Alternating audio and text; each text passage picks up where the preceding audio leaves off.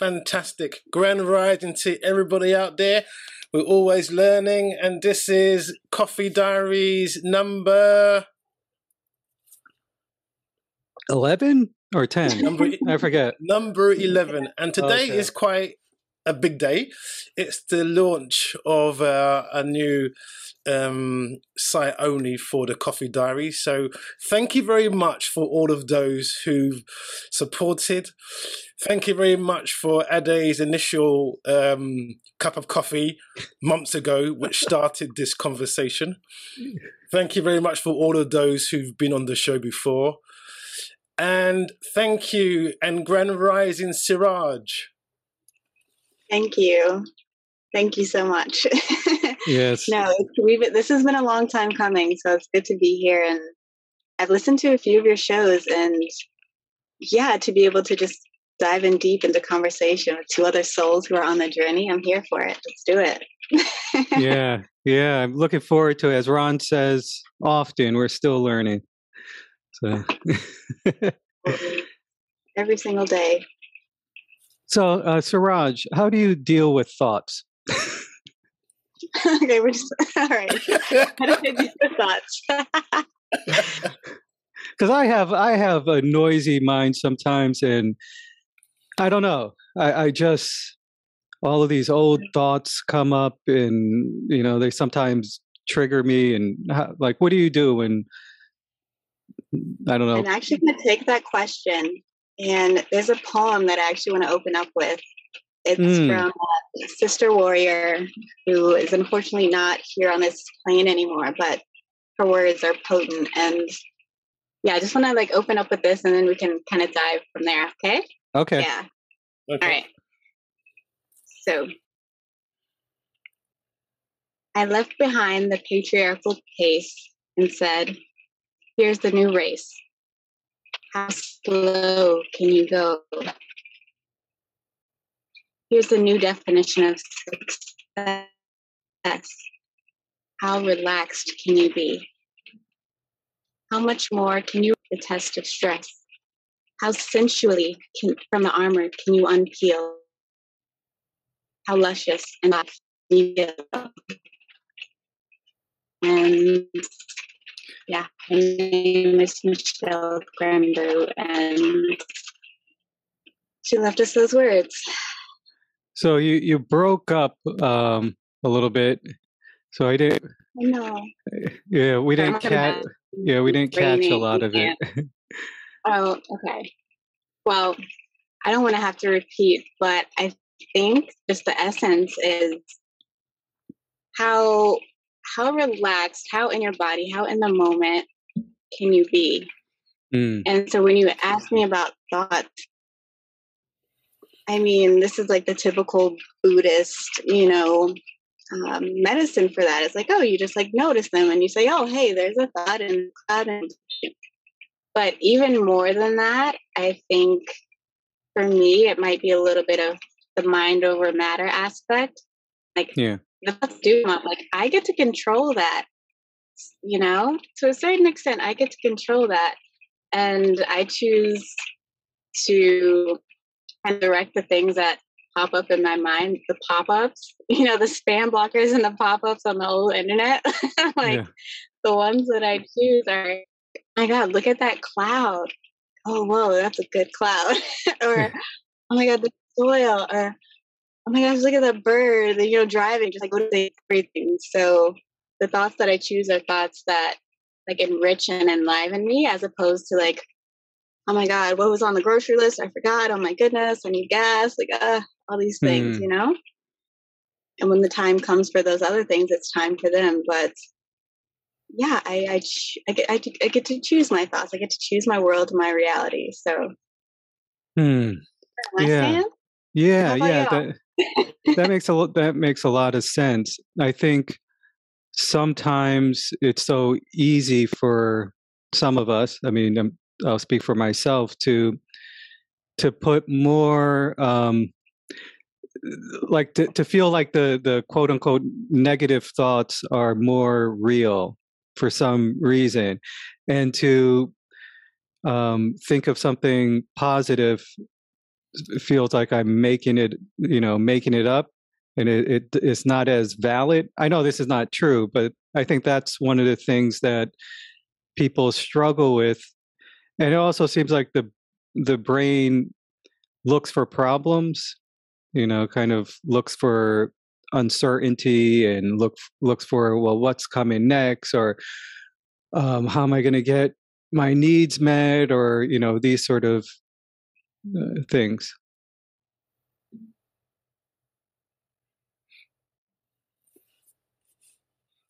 That, and I think the brain does.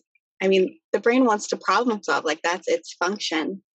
I'm always telling people, like, you know, there's there's this war going on between like heart and mind, you know, and I, I try to tell people all the time, like, your brain it has a function but it's not what you think it is like it's not yeah. really running the show it's your heart so what thoughts are coming out of there and yeah how can you build a world around those thoughts not this problem solving um, your brain is processing the environment around us you know what i mean like all your senses they go here and they you figure out how to survive so yeah that makes sense but yeah in this new world that we're living in this new reality that we're trying to bring in and live and die by. It's it's from the heart. So, mm.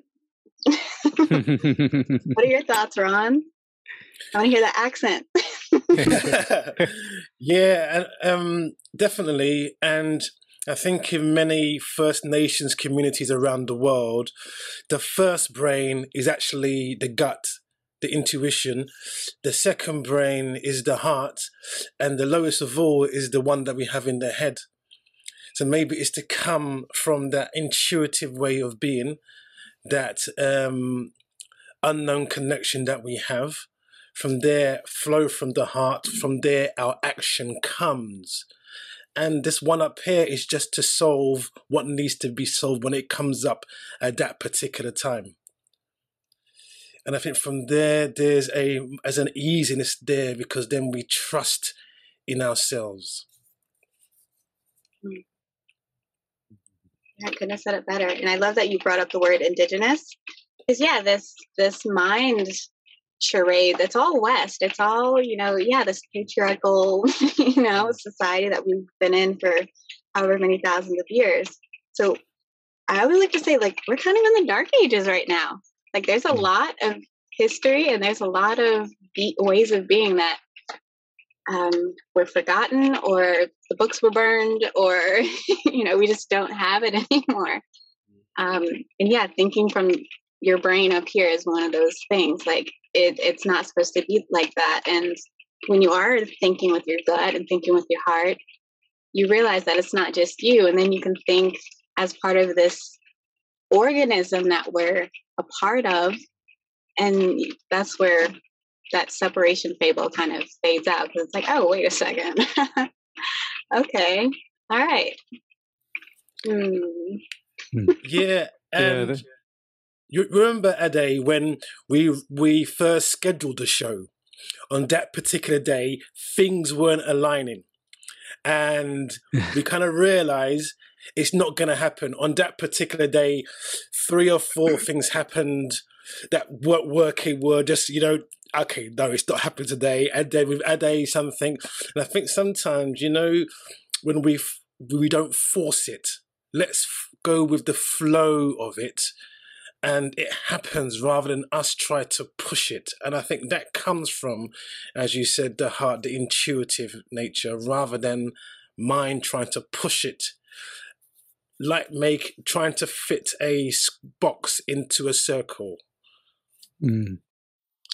Yeah, that's me. I think you, you and Saraaj were pretty relaxed. Oh, we'll do it, and uh, if it doesn't work out, and I'm uh, like behind the scenes trying to fit the uh, square box in in the round hole. So you know, I'm, I'm still learning with that one. But I finally, at the very end, when Saraaj said, "Why don't we just do it another time?" and and then I, I finally let go, and um, yeah, but it was so funny. The whole time I was thinking, is this a test? Because like the podcast is supposed to be on the power of presence, and right now we're not with the moment. I think it was a test, and I think we all passed. So good for us.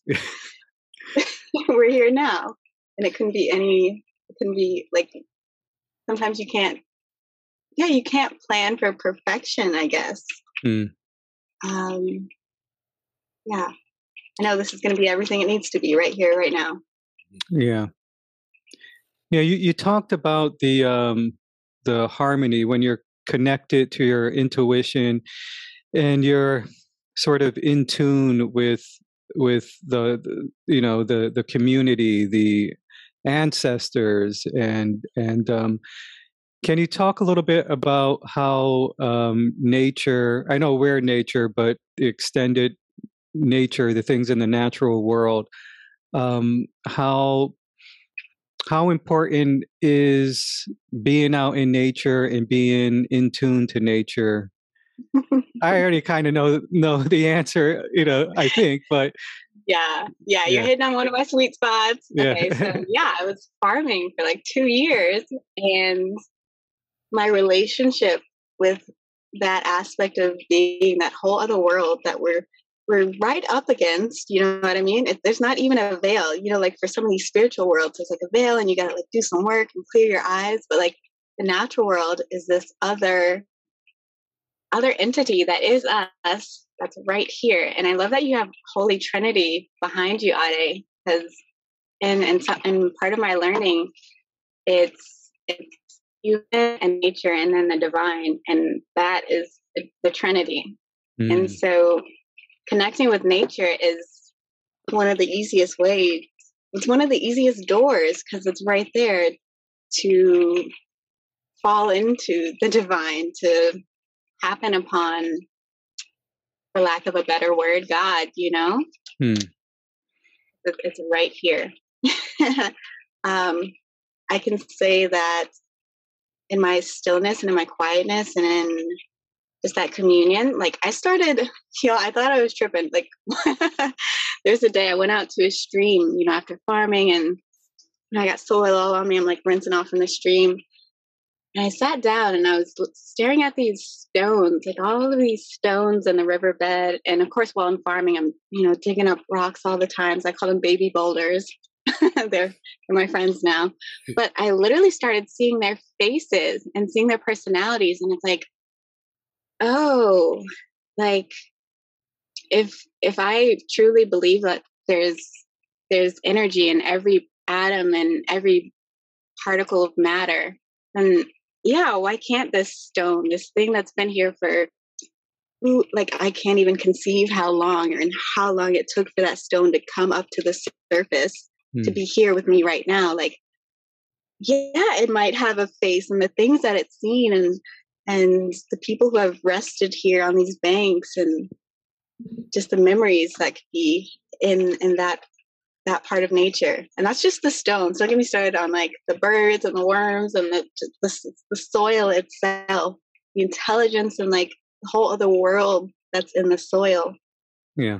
So i think the, the biggest medicine or i guess the best most potent medicine that i got from working with the earth was just how like macro and micro, you know?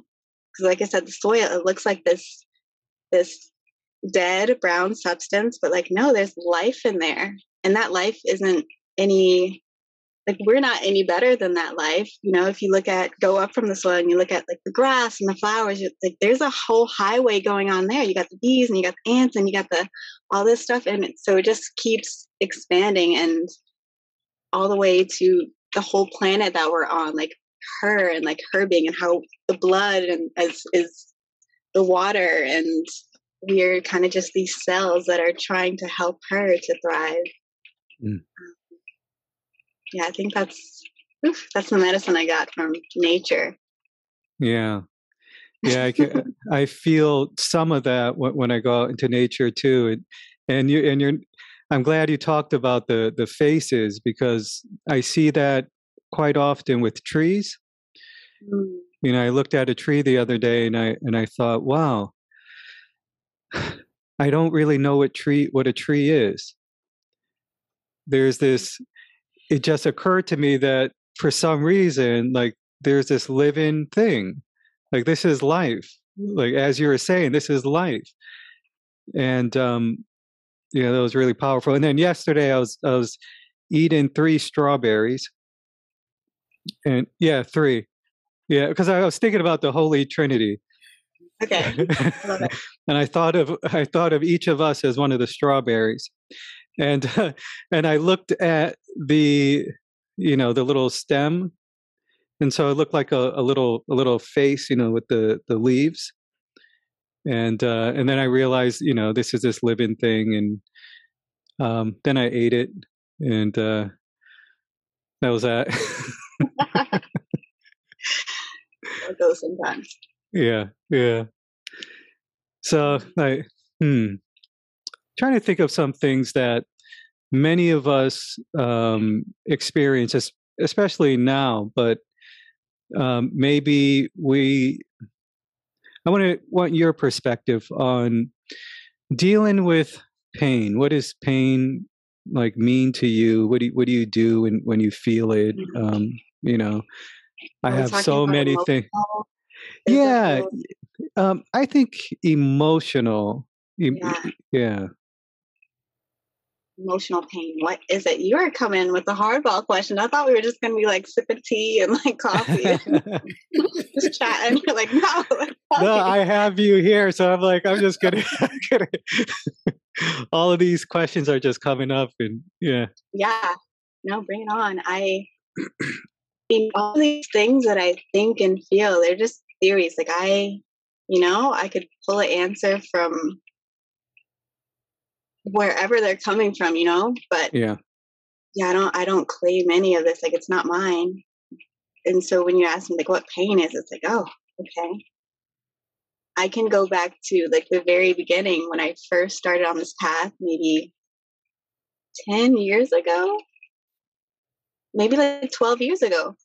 And um, I was I was suffering from like the deepest depression. You know, I was 18. I think I told you a little bit of the story, Ade. Like I was 18. My best mm. friend died in a car accident over spring break.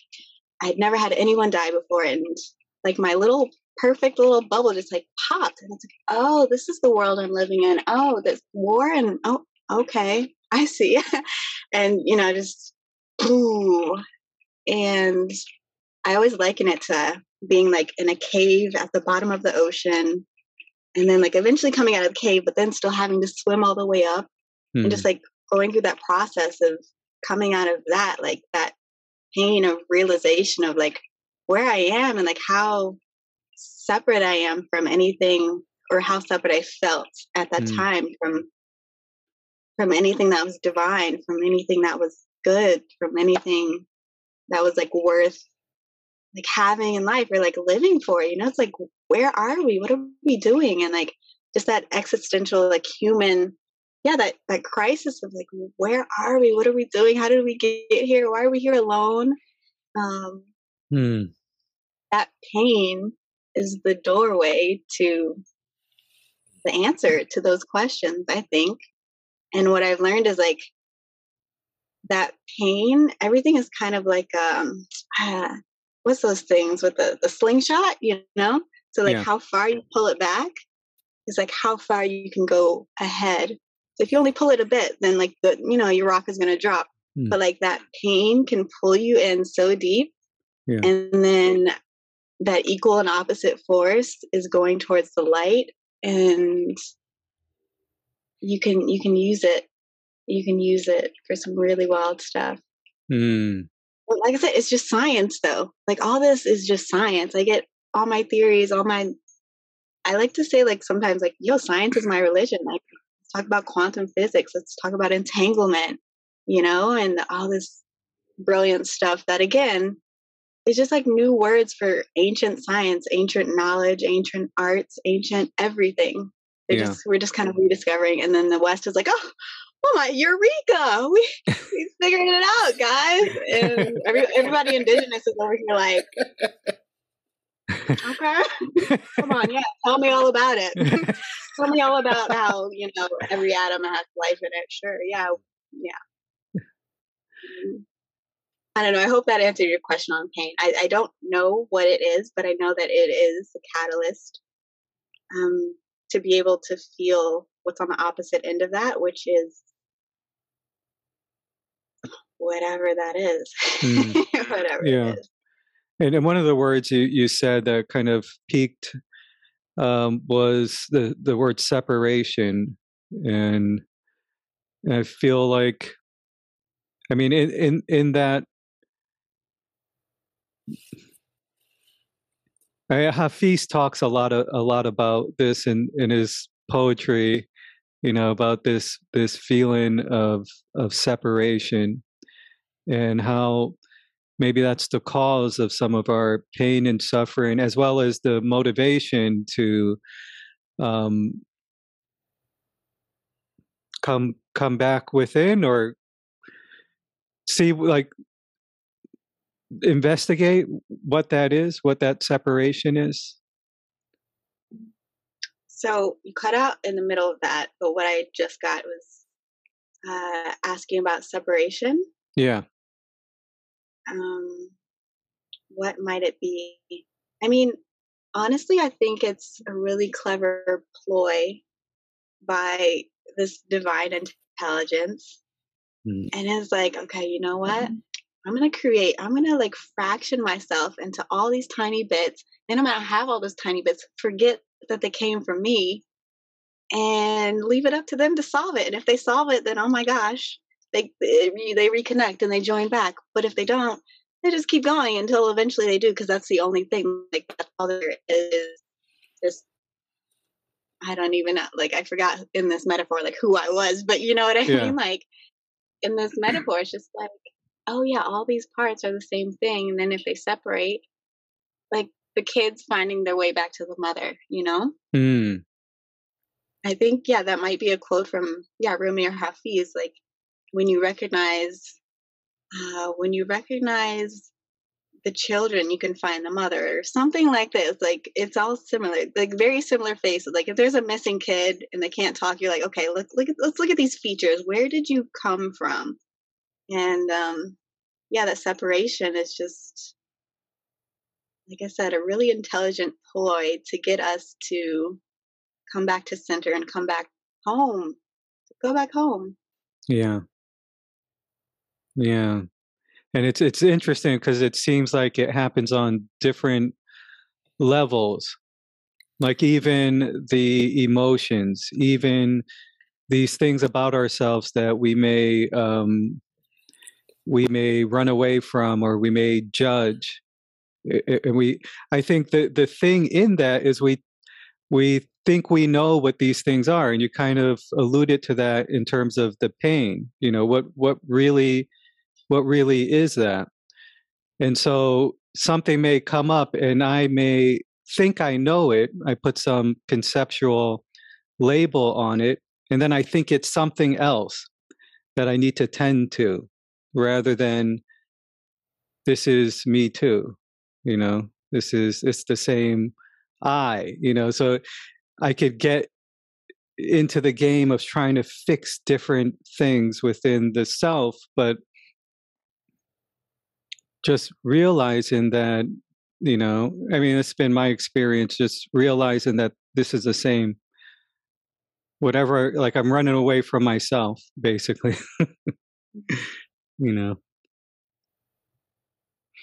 ooh yeah yeah that's part of part of something i've been really working on and i think at this point you know, you have all these lessons and you get tested and maybe you pass, maybe you don't. but I think the lesson that's been really present for me lately is, yeah, not running away, not running away when I like get my heart broken, not running away in the face of like ignorance, not running away in the face of, of anything that agitates me because it, it's super easy. Um, just a little snippet Raan, like I've had this this past experience. You know, I was working for a company and uh, it's it's nature related. I'm I'm doing beekeeping, right? And one day my my manager asked me if I wanted if he asked me to do a presentation on white privilege for everybody. and I mean, I laughed in his face, you know what I mean? But then it's I I quit, you know what I mean? He's like, no, it's not my job. I it's I don't even want to be part of that. And in retrospect, I'm wondering if that could have been a teachable moment. Like, if I wouldn't have gotten so agitated and I wouldn't have run away, like, could that have been an opportunity for me to dig into my compassion and find that trap door and find even more compassion and um, try to try to be medicine, you know, for people who are seeking. Um, and then at the same time, it's kind of like, no, I'll do your own work, dog. Like, I don't have anything for that. But yeah, it's something that I've been grappling with. Like, if I if I want to be this, so Saraaj means light. It's my chosen name. My given name is Candace. But yeah, I, I chose Saraaj because I, I want to be a light. I want to embody embody the essence of um, this this energy that that fills me when I'm open to, being filled by and just surrendering. You know, I want to give more of that to people, and yeah. So lately, I'm I'm having to think about what that actually means. What does that mean to step fully into what I know that I have the potential to be, and oof, it's mm. work. It's work. Yeah, yeah and I, I love how you you pose the question, but but don't answer it.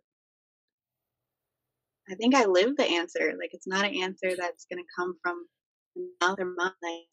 Yeah. the way I choose to live.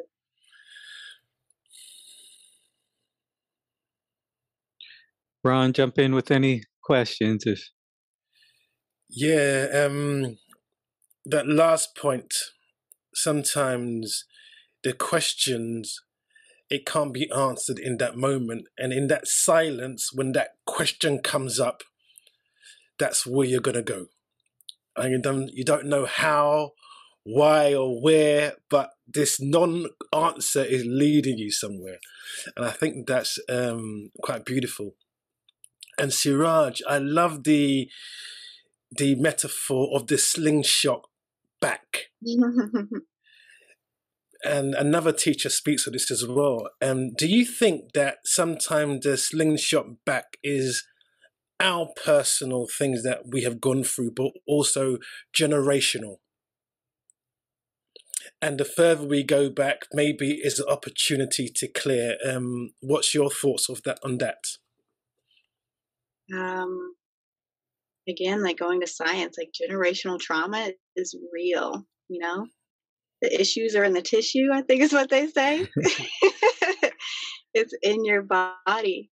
So, yeah, I mean, imagining, um, so now I'm imagining like a slingshot with multiple rocks. So you got, you know, that thing that happened to your great great great grandfather that was, you know, in him and, you know, got trapped in his body that got passed down to you. Like, what happens if you're able to uh, take that rock out of the slingshot. And then, you know, you have all these other rocks. And then uh, eventually you get to a place where it's just like, okay. But I don't even know if that any of that just made sense. But I think what I'm trying to say is this generational trauma that lives in everybody and you're in the UK like I it's that's a whole different animal so I I can only speak for the United States but here, I don't know, is it frozen? Can you guys see me? Yeah, you can see it. Okay, okay. Um, yeah, here in the States, it's it's a beast because a lot of a lot of us here don't even realize that trauma. Like, sure, if you're African American, you're like, oh, okay, yeah, that's there.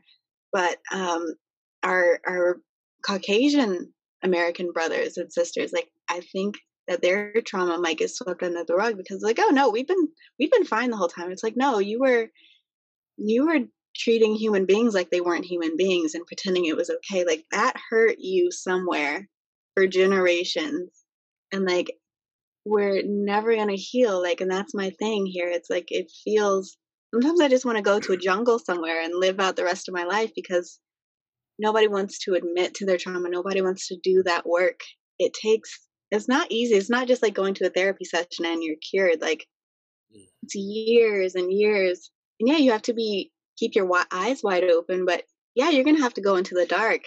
Mm.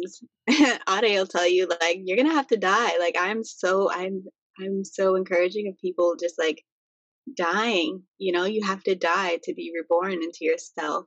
And I think that's something that women understand intuitively because you know we die every month you know our body regenerates and starts from new and then it's springtime and summertime you know but we forget that though these cycles within ourselves or like within nature like it's it's part of the whole medicine. It's part of like a roadmap to being you know? It's not always summertime. It's not always fruit fruit you know? It's not always in the hot sun.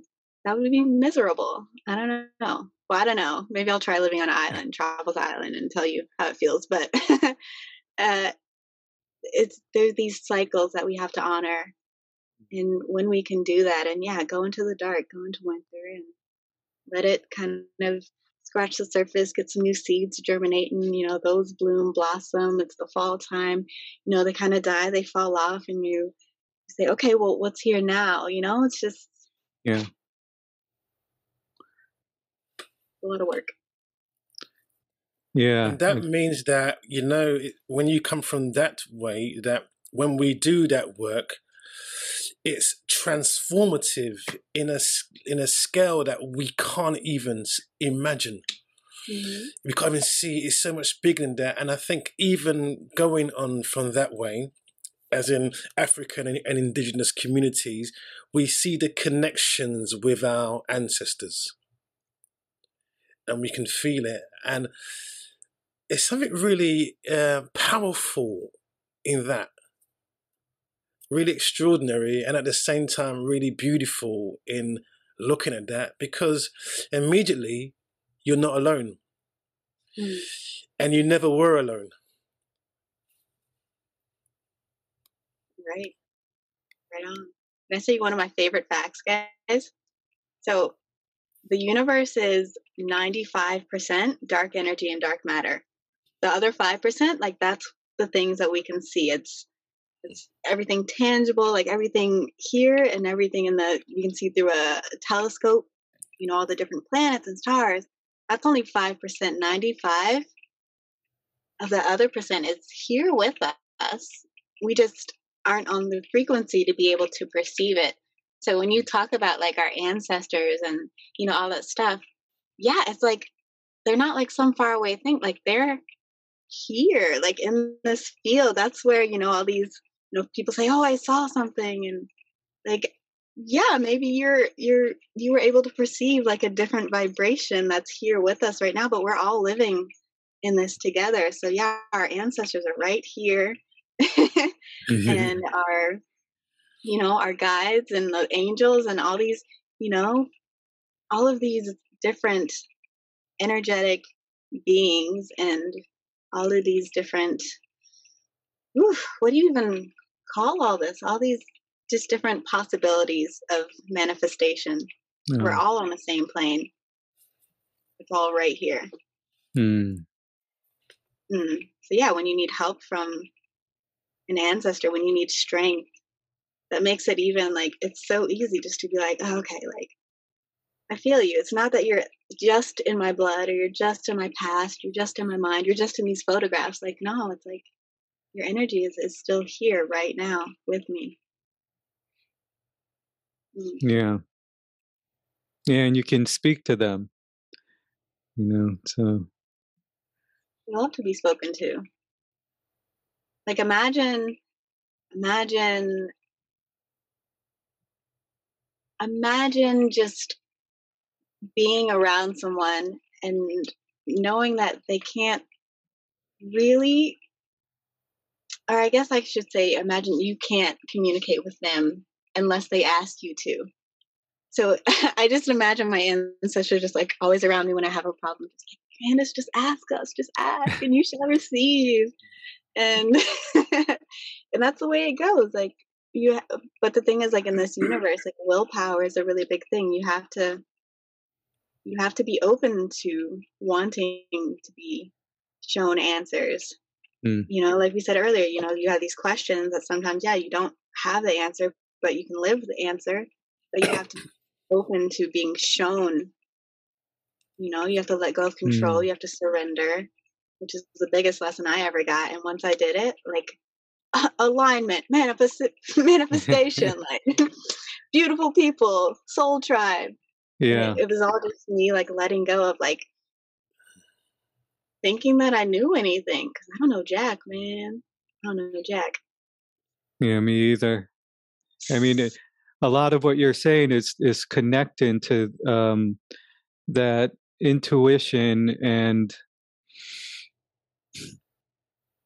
one of the things that I think a lot of people have a hard time with, especially in, in the age of iPhones and social media and and things of that nature, is we are always on some gadget you know we're we're, we're kind of i know you're probably not but i, I think the a, a lot of people aren't even having that chance to just take a moment. It, it's just this reaction of pick up the cell phone you know um, and i know that can't be good and it seems like it's a distraction and how did have you like sort of disconnected uh, from that and what did, what was that experience like I mean, I can still very much be in it for sure. Um, but even I feel like, especially, it may have been one of my resolutions just to go even deeper into it. You know, I, I have this old flip phone that which I still come to because it's like, who told me I need a smartphone? Who told me I have to be available 24 7?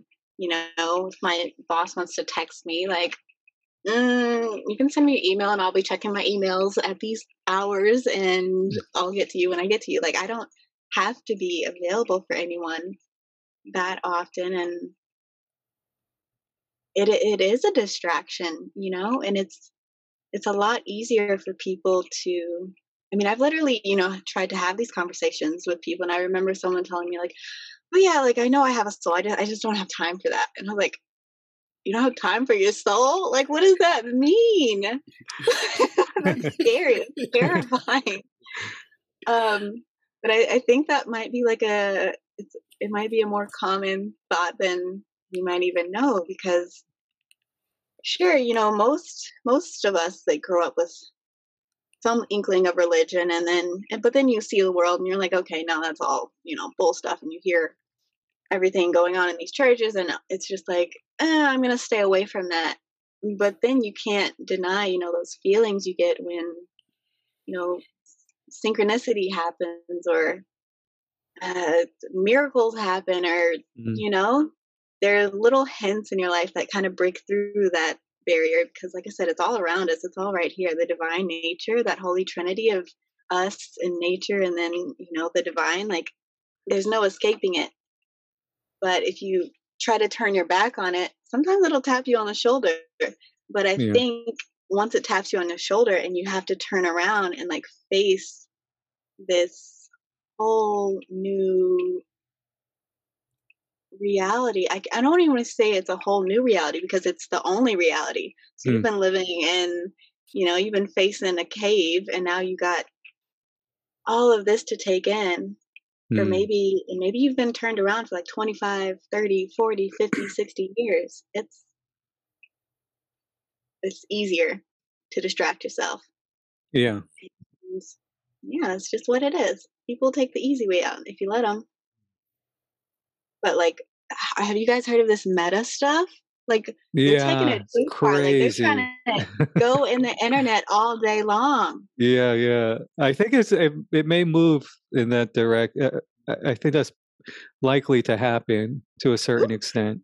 So i mean i know it is because like yeah, it's it's oh goodness don't even get me started i don't even know what to say about that but again it's terrifying that people are so afraid of themselves you're so afraid of yourself that you would rather like go buy nike shoes online for your online avatar in your online house and you know i i don't know i and that's kind of in the same line with um you know, in Silicon Valley, they're trying to put people's consciousness into machines. Mm-hmm. So it's like, oh, hey guys, you don't ever have to die. You can just like download your brain in here, and we got it. It's all good. And it's like, wait, like the universe are, had already figured that out. Like we were never dying in the first place. You're trying to get people trapped here, mm-hmm. and you're trying to get them to think that like this is it. Yeah. Like, oh, after this world, oh, we got to save ourselves here because I don't want to rot in the ground. Like, uh, yeah, yeah. Who told you that like this body was it? You know, it's it's. it's That's a great point. Yeah. Yeah. Hmm. Wild, wild world. What has what was the uh, uh, I don't know. What was what has love taught you? Yeah. What has love taught you? Ooh. Mm. Really good question. What has love taught me? Mm. Love has taught me.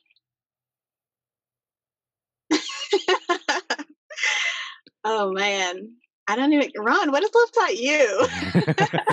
I want to hear more from you, Raan. Sorry for deflecting.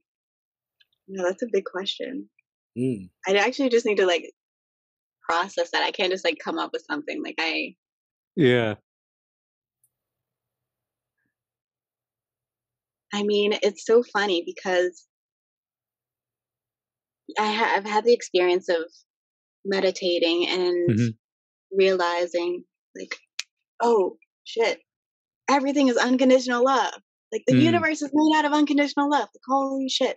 And then I've had the experience of like meeting God and another human being you know, and having that be a mirror. And um, so I have one of these these brains on the spectrum of like, you know, magnificence, I call it, and it's like for I, I saw this quote once, and it was it was saying how the highly creative mind, like for for the creative mind, a stranger is a friend, and a friend is a lover, and a lover is someone you see God in, you know? And I was always like, what does that mean? But then it happened and like you I feel like that experience of meeting another human being um, and re- realizing that they were just a mirror for me and ha- already having realized that like what is in me is like like I said for lack of a better word God hmm. it only brought me closer to wanting to surrender and to wanting to not even be attached to the person, but just realizing like, oh, again, all these fragments of the same thing. Mm. And when hmm. you can see the other fragments and be like, oh, like that's that's that, and this is okay, okay, and, and yeah. it's like you're in on a secret. And I, I was saying like it's people always say like, oh, like you know we're in love or you know, falling in love or they just use the, like, oh, I love those shoes. Like that word, it it means that it, it goes a little deeper, you know, and then I think it's in Christianity they say God is love, you know? Mm. And it's like, wait, well, what does that mean? And then they say, oh, the kingdom of God is within you. It's like, oh, wait, what does that mean? And then you take all this stuff and you like dissect it, and it's like, oh yeah, like I am unconditional love. It is inside of me. That this kingdom is also like everywhere I can see it in everyone else I'm relating to. Mm. Sometimes it's harder to see in some people than others. But yeah, so when you say like what is love? Like what has it taught you? I can just say it's taught me to like see more of that in everything in everyone. You know? Yeah what what I felt when you were talking about that of seeing um, God in in the other person. Um, what I felt was just a like a relaxing. It was just like ah, you know, it, it's just it goes back to that sort of idea of separation you know, and and and and I think with that separation comes some um, tension. It comes a little bit of sort of tension. I don't know. That's what I feel sometimes, and and then when you see that it, it is, you see God in this other person, and it seems like everything just like, you know, it. That's the feeling I got. Um, the other thing talking about love and and the experience um, of it um, for me what i felt is it's it's something like the fear of death was always very big you know oh no. But love is so much bigger and then it's like okay i can die for this. Mm-hmm. this is what i'm willing to die for. Like that that kind of giving yourself to it and just surrender into that and just like ah uh, and not even i can't. it's just like ah here i am you know just this sort of jumping into into that and it like can feel like like ripping you apart but in a beautiful way just kind of like chewing up every cell and every fiber of your being. And it's not even chewing it up, it's like in relation with it, you know, like it kind of, you are it and you just, uh, yeah.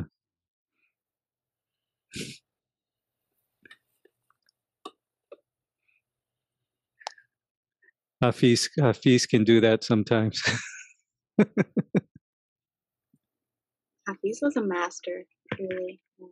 Yeah. Hmm.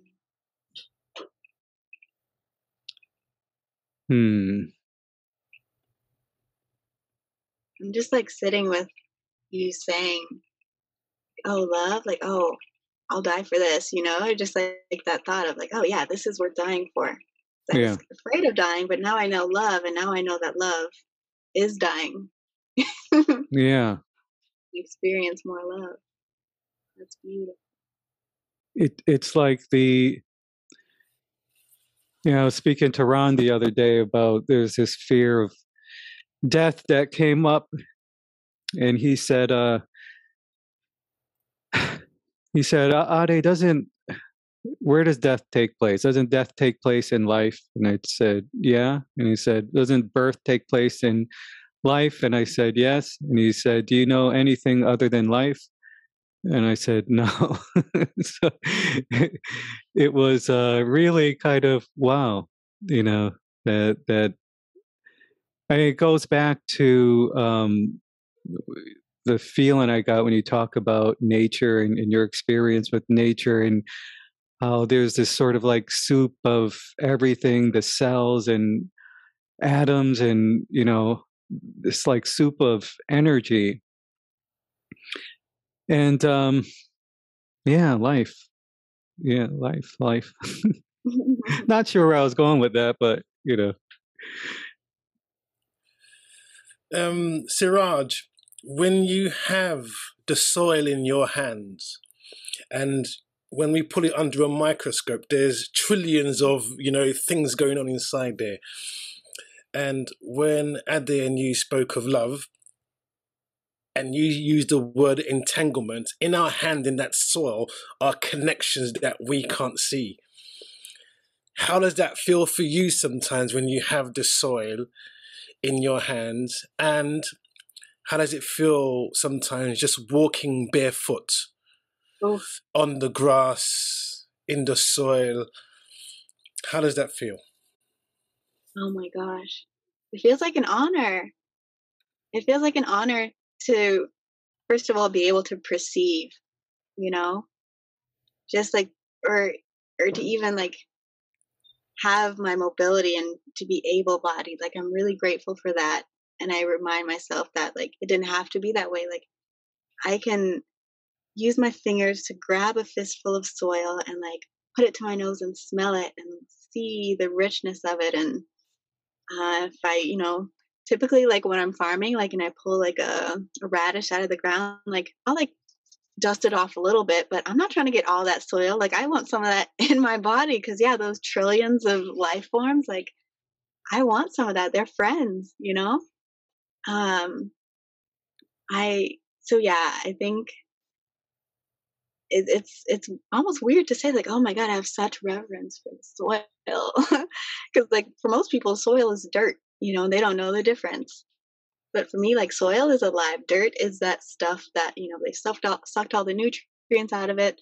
There's no life forms there. Mm. It'll blow up in the wind if you let it, and that's that. Um, which I don't know. I feel like I've never thought about about it, but that could be like a metaphor for like something much deeper. You know, maybe just like the types of life that you could be living. You're either living this rich, embodied life with all of this teeming inside of you, or you're this this powdery substance that can get blown away with mm. any breeze, you know? So when I'm like my feet are in the soil, I'm yeah, feeling the coolness, grateful to be able to feel and grateful to be able to walk and grateful to be able to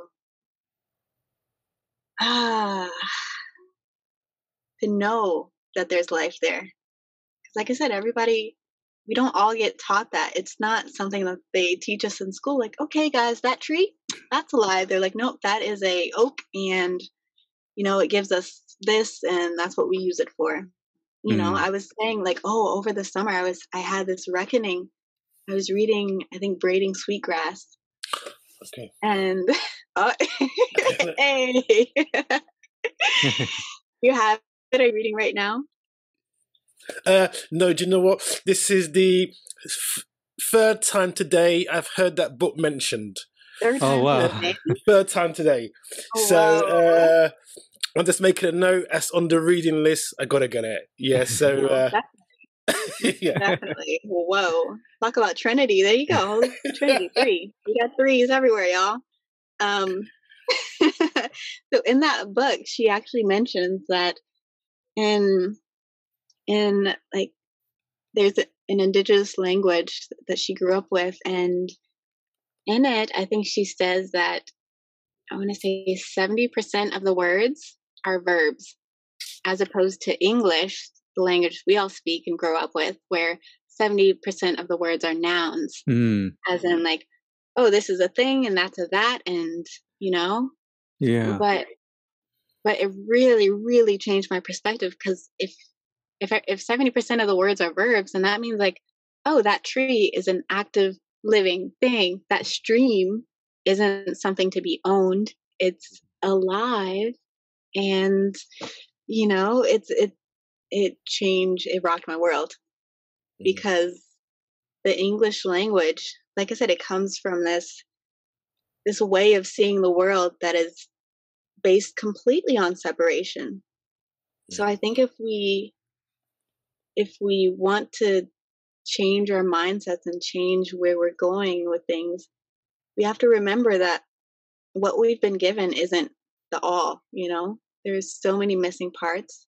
And if we're not studying different cultures and different languages and different peoples, you know, if we're not studying anything other than what we've been taught, then we're doing a disservice to everything around us, the whole world around mm. us.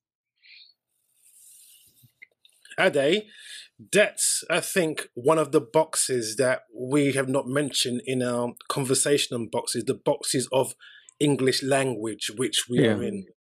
It's this huge box that we don't, it's like, you know, we're fish swimming in the sea who don't see the water.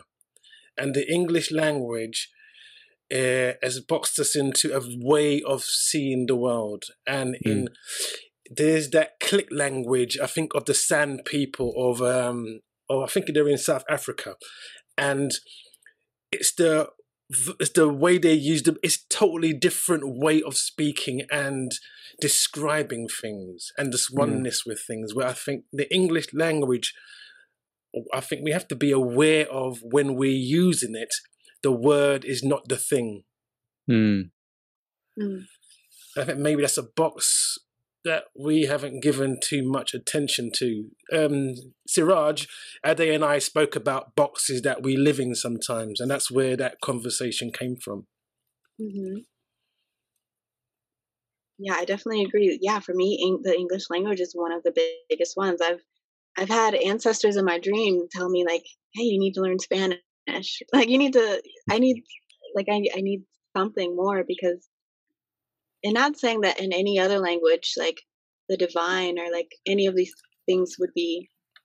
Well, actually, I am saying that would be easier to express because, I, yeah, a lot of cultures they have a deeper understanding, and the West came from the mind, and the mind is all about the physical world. So it makes sense that we're yeah. speaking this, you know, scientific language based on things and X and Y and Z, but mm.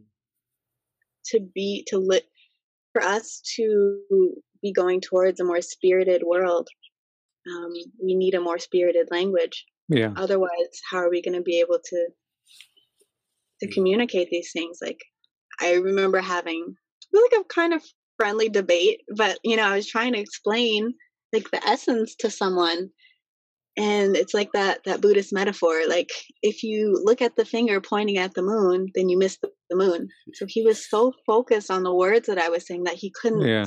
see behind them. And in the end we gave each other a hug and we are like i love you. You know what i mean? It was good but still like there was so much friction in just not being able to get past the words. Hmm.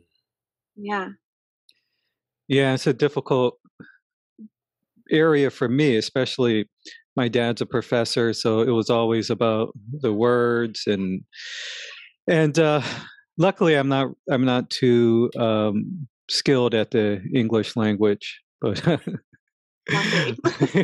okay. but it's funny when I'm when I'm uh, I'm sure I have uh, sent sent you and Raan too many audios of these uh, nature chants. but uh, so when when I'm out in nature and um, just kind of feeling what's coming up and wanting to communicate, so the chanting comes from this desire to communicate, and and it and it always comes in this sort of chant. I'm just calling it chanting because I don't know what else to call it but it's coming from the gut and the heart and it's just these are the noises that come up and it feels more of um, a natural communication for me and what i notice is that other animals come closer. So the squirrels will come up on the tree and they kind of look the geese your best friends uh, kind of they they come they come closer they come like right up to me and and they look so birds they'll come fly on a tree branch and look down and so I, I do think that that this the the vibration is heard when it when it's in a natural place and when it's coming from um, the soul you know uh, i don't know what else to call it but i feel like when it comes from the soul then um, rather than the the head, which I think many times the English language can. I'm not saying all the time, you know, it could come from the soul as well, but many of the times it comes from from the head, you know. Hmm. I like that you use the word guttural, you know, and like the phrase like guttural reverberations of the heart like your heart is sending like a vibration to your gut and the gut is sending up and out and you get mm. yeah these chants that are really really powerful and you you become like what Cinderella? Is that who it was? Or you know all the animals are like coming up to you like oh, oh my god oh my god. Because the thing is like they remember you know? Yeah. I feel like their connection don't know. It's it's up for debate. Like there's some schools that say, you know, animals are living in this perpetual state of just unawareness, or you could say like, you know, the animals are like so in tune with their ancestral ancestral instincts and like mm. going back to like the original ancestor of just like knowing that they are the essence. So like hmm I'm not positive which one it is, but when you say that they're coming up to you when you're doing that, that kind of shows me that yeah, like they know what's up. Like Yeah. sometimes, you know, when I would be walking barefoot in the woods, you know, I'd see animals, then yeah, they wouldn't run away. And I think it's because, yeah, I, the energy that I'm bringing with me isn't of, oh, you're a thing. What are you? It's like, oh, hey, brother, what's up? You're having a good day out here. Nice. I'm in your neighborhood. Don't mind me. you know, just going about my way. You know, it's, it's, they, I think they can tell. The animals can most positively tell when you're coming from a space of being spirited. And they remember when we used to sing and Mm. like talk to the trees and be embodied in that way.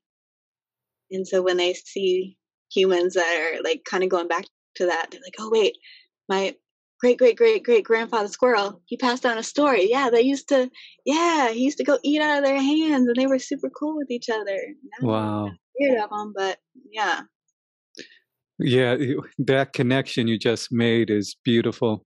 Yeah, I never thought of it that way. Um, that they they have in their DNA somehow this memory of how they would relate with us, you know, years ago, like maybe the indigenous people, the natives of of this country. Yeah. It's like, Like we said with hmm, us, like the issues are in the tissues. yeah, So, yeah, we're not special. They have all their issues in their tissues too, and like all their memory Mm. traumas and what was before the trauma, you know? Hmm. And also, I notice when you when you when noticing, just being aware of an animal, uh, but without calling it something, there's this connection. There's this like, it's it's the same that I get with kids. Very similar. They're just like, oh, there's nothing that needs to be said. There's I don't we don't have to put each other in some sort of box or category. It's just like, oh, you know, it's this this knowing, you know. Mm. Feel that. It took me a long time to Hmm. get there with children because I would always be like, "Oh my god, I can't sing! Like, what do I say? It's a it's a kid. Like, what, what do I do?" And it's like, oh, it's just like a little human. It's just like, Yeah. a, like another little human that. It's funny because you you would say like, oh yeah, they just don't know as much as me. It's a little human that doesn't know as much. But then it's like, wait a minute, it's a little human that maybe knows a little more in Hmm. some ways. You know, not as much life experience, but yeah, there's some knowledge there. It's a really special thing. Yeah. So for someone who um you know people out there who have had these awakenings and ha- are, are are kind of seeing outside of of the or seeing the program for what it is and, and having these experiences um awakening experiences what do you what would you say to someone that um I mean, can can you go back into the program, and what are ways to continue to to stay in this surrendered space, or to um, I don't know what the right word, but not go too far backwards. I guess Mm. not not go back into the box or the turtle putting on a new shell. Yeah. I mean, I like to kind of joke with all my friends, but it's kind of also not really a joke. It's like, you know what? I'm just going to get a tattoo on my face, get a line across my face, so I'll never be accepted to another corporate job again. You know what I mean? I'll have to go down this other path of like energy healing and all this this woo woo stuff Hmm. because like yeah it, it the way that i think it's set up is again going back to like comfortability and like oh it's it's comfortable to not see and do your job that makes you money so you can buy the things that'll make you happy. Mhm. um, yeah pretend that you don't see anything keep your head down. It's convenient it's easy. It's a good escape route you know? I'm sure Mm. there's like tons of hippies from like the 70s that ended up you know you know inheriting their father's company and then you know boom you're not a hippie anymore because you gotta you know you're paying a lot in taxes and you know you own a company and all this stuff but I think I don't know if once you've like truly expanded, like I don't know if you can receive. Like I don't know if that's the way that yeah, it's not the way anything works. I'm thinking about like yeah, if you like dig a hole or I don't know, if you make some type of if you cut out something, you can't can't add back to it. Like you can't enclose it again. It's Yeah. just there. Yeah. you, it's either going to stay stagnant or it's going to grow some more. But Hmm. I think it, you can, you know, maybe cover it up with some dirt and act Yeah. like it happened. But I don't know. Yeah, this that's a question that I, I really don't know because, like I said, I I'm scared of like even myself doing it. Like I said, I, I need that tattoo on my face for insurance, so I don't so I don't go backwards. Mm, Just commit to it. How do I commit to living in my truth fully 100% and never ever ever going back? I don't know. Trusting that um, if I go on this path, that I'll be supported and held and taken care of. Yeah, for me, that I guess that's a better insurance policy than yeah. ink in my face. I guess. yeah, and it and it seems like it's it's it's really uh, needed, you know, um, because the the structures, the way that we're living now, obviously is not working, and uh, it seems like it's all coming coming apart, especially here in the West. So I think you are kind of ahead of the game because you're, um, I use the word kind of grounded in the the world like in the the natural world and you're like taking actions and doing these things that i think we're all going to need to to learn to do so we're not so overly dependent on these other um, entities and, and the big corporations and and you know um, living in the ways that we're living which is not healthy. It's making all of us uh, sick. Um, it's not expansive. It's not considering nature, you know, our family, the trees, our family animals, and and everything else, and and it's not community uh, oriented. Usually, power and domination, you know. So I think that's that's also a good sort of motivating factor for me you know kind of when i look at my kids and other generations to come and as the native said you know the uh, are we considering the seven generations that are to come after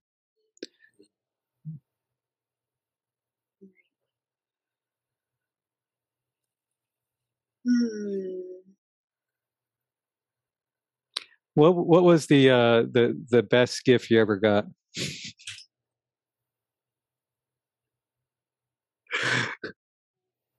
Huh. Um, what the best gift I ever got? I don't know, man. uh, it doesn't have to be a material thing as you know yeah. Okay. Okay, that kind of opens it up. Best gift. Hmm. Uh, I honestly, I don't know. Mm. I, I can't, I can't think because um, I'm one of those people that it's like I get happy when like I find a butterfly on the ground. You know, Yeah. Like, oh my god, thank you for me. oh my god. you know, so, Mm. there's a lot of gifts. I don't know which one. Mm. i think Raan has a question Yeah, um, I think you said today, uh, Ade, some of the best gifts they go on living, so they're not you're given something and that's it. It Mm. continues and continues and continues. Hmm. So I think so. Maybe your answer, the question really can't be answered in a definite box. Maybe it's more than that. ah yeah That's just a thought. Saraaj, do you think that something in you always called you to this way of life that you're living now. And what do you think about the time before you were born? Uh, a question on reincarnation, maybe. Well, I can say I remember being in elementary school, and you know we all had our little desk pods, you know, with the, the space in between for all our books, and the teacher says, "Okay, close your science book and open your social studies book to page 52." Like like clockwork, everybody like robots, everybody does shuts it and puts it in and then gets it out. And I just stood there. I didn't do anything. And I was just watching everybody else do exactly what they were told to do. And I, I think that's like the first time I broke through the matrix. I was like, wait a mm. second. How do I know that this isn't like a simulation? Like, how do I know that this is real? Because I'm, you know, I did what I just witnessed wasn't free will. What I just witnessed was it was like a little weird. It was a little weird, you know. But that's the way we're programmed. Um, I think that I think I have always been like marching to my own drum, and I never know. I still don't know where I'm going exactly. Like, I know that I'm headed this direction. I don't know where the destin is destination is in that direction, but I know like that's where I'm going. And I'm leaving I'm leaving it open for detours and I'm leaving it open for pit stops and all this stuff. But I think I have always kind of been like gearing up for just a life of what do they call it bushwhacking where you know you're going down a path and you got your machete and you're just carving it out by yourself you know yeah um, yeah, I think that's something you might be born with. And so before I was born, it's interesting because I, I asked my mother once, like, well, like, what, like, this, was I wanted? Like, did you guys like plan me? And she was like, yeah, no, we intended for you to come, you know, into the world. We planned you. And mm. for me, that kind of like, it made my heart sit easy. But then I'm thinking, like, when a soul, when you have two people who are in love and like consciously want to bring another soul in the world, do you get a different caliber of soul that comes through as opposed to like these two people who like kind of like each other, kind of don't, and like, whoops, you know? I'm um, not saying that like one soul is better, but just like the environment, like the the vibrations that were around them, did that leave a space open for like a vibration that was like okay, that's love. That's where I'm going. And that's how I want to be brought in. And that's what I want to be around. Um, yeah, I'm just really curious about how, even if it is a choice of where you want to be born and the lessons you want to get shown, I don't know. It's it's a really interesting question for me though. Like, how did I choose here? And like, I look at my life and it's like, yeah, the circumstances that I've been given, like, I'm sure if I had it any other way, I would have made it work. But like, it's been perfect for me and my journey and my soul and like what I needed, the medicine that I've gotten to be able to hopefully, yeah, kind of in this wheel of reincarnation. I'm not trying to come back here. like, I don't want to come back.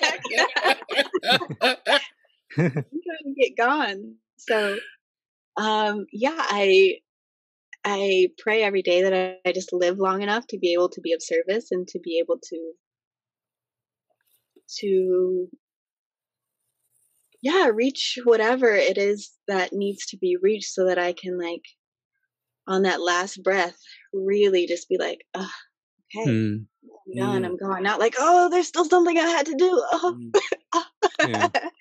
like i i want to be able to die like i'm it's it's weird to say, but I'm excited to die. I don't want it to happen like anytime soon. Mm. But I'm excited for all that in between and like the opportunities that I have to be able to make it worth it, like to deserve to die, you know? Mm. To deserve to die a good death and be completely at ease. Mm. I that's what I'm looking forward to. Hmm. Ade, and your question goes on to your wonderful quote today about a gift. Can you say it again, please? Because I was just looking for it today. Oh, I don't even remember. gift. Find it. Yeah, I know. And it was um, the Hafiz poem. Huh? This is the Hafiz poem. Was it the Hafiz? No, no, no, it that- was um, there's something that just that just came to me. Oh yes, Uh, I got it, Ade. I got it here. So, in, it comes from this question which you just posed, and you said, "Life is a gift. Give gift yourself to life." Hmm. And I think that really kind of uh, brings about the answer to the question that you pose, and also, you know, um, being a soul and being wanted in this in the, and coming here um, with a kind of a, maybe a mission, a purpose, a passion, and coming into this world, and maybe that's the kind of ultimate gifts. I'm sure Oh, we can yeah. enjoy smaller Yeah. gifts on the sideline. You know, uh, I've got Yeah. a uh, Fela Kuti uh, greatest hits, which is a wonderful gift, which I never forget. But these uh, other little gifts, you know, this this great gift. I think from there, there's there's this exploration. Uh, what's happening? It's so many extraordinary things are happening. Coincidences, synchronicities, Hmm. chance meetings. Uh, the song. The book that someone mentions to you twice, and now you got to go out and get, and then you're gonna tell a friend about it, who will tell another friend about it, and I'm gonna meet someone else who meets someone else. Is that being the kind of the alchemist in life? Hmm. It- and it makes then, I think, even the little moments quite extraordinary. Hmm. I love how you summed all that up. Yeah, that quote was perfect. Gift yourself. Life is a gift. Gift yourself to life. Yeah, what an honor. Yeah, yeah. I, I think that came from um, a place of being out in nature, noticing that uh, you know the just all of life is is a gift, and and the trees aren't. They are they are gifting life to us, and they're not really asking anything in re- return. It's like it's just this gift that keeps on giving. but uh, as I think I, I think uh, uh, for me, like the realization came, like as a creative person, I would share things, and there was this subtle shift recently. I would share things. And then wonder what people are going to think, wonder how it's going to be received. And then I realized recently that it's just it's a gift you know it's it's it's a gift. I'm just sharing this gift and that's it. I don't have to do you know that's where it, kind of um ends. Uh, for me for my part it's just like like the tree is giving what it gives and so you know kind of almost like a, a gift living doing what i do as a gift to god Give to yourself. yeah Mhm. Yeah, yeah. Saraaj, what have you learnt from bees? Ooh, the bees, my girls. Yeah, they're amazing. Okay, number one, like whenever I mention, like, oh yeah, I was doing beekeeping, everybody's always, always like, oh, I could never do that. And I could, I could never. And it's like, yeah, you could. like it's, it's that fear that you're told to have when you think of the word bee. Like somebody programmed that in you, and maybe mm.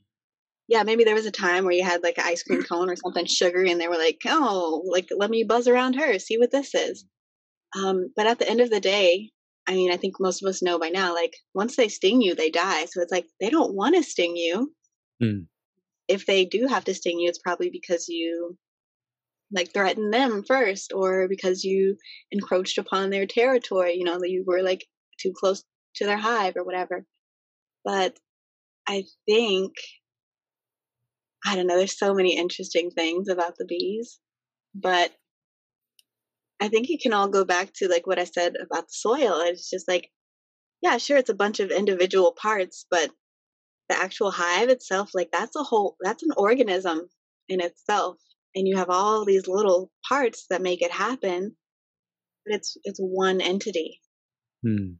And just, uh, I don't know, one of the most interesting facts, I don't know, this is like I don't know, a feminist streak in me. Like, so the queen, like, when you have like a young queen, she will leave and go out for like a few days and mate with all these drones. Drones are the male bees, and their only purpose in life is to impregnate queens to get their genes, you know, to perpetuate their genes. So then she comes back to her hive starts laying eggs. She has all she has like sperm sex, so she just saves it all and then lays the eggs. And then the eggs that she chooses to fertilize, those become female bees, and those are the workers, and those that's who does all the work. And then the eggs that she lays that aren't fertilized, those are the drones, and the drones are just clones of her that then go out to impregnate the other female queen bee somewhere else. And it's just like, what? what? She just clones herself so that she can perpetuate like wow. craziest thing i've ever heard of. But yeah just that intelligence and it's i don't know like it still trips me out. Mm. wow. still trips me out. And are are you do you are you like really up close uh, to the bees? I, I take it that you're you wear one of those suits and do all that stuff and yeah, I mean, you're right up in there. You have to be like, there's, I think the job of a beekeeper isn't necessarily keeping the bees. Like the bees are keeping themselves. Like they're good. Mm-hmm.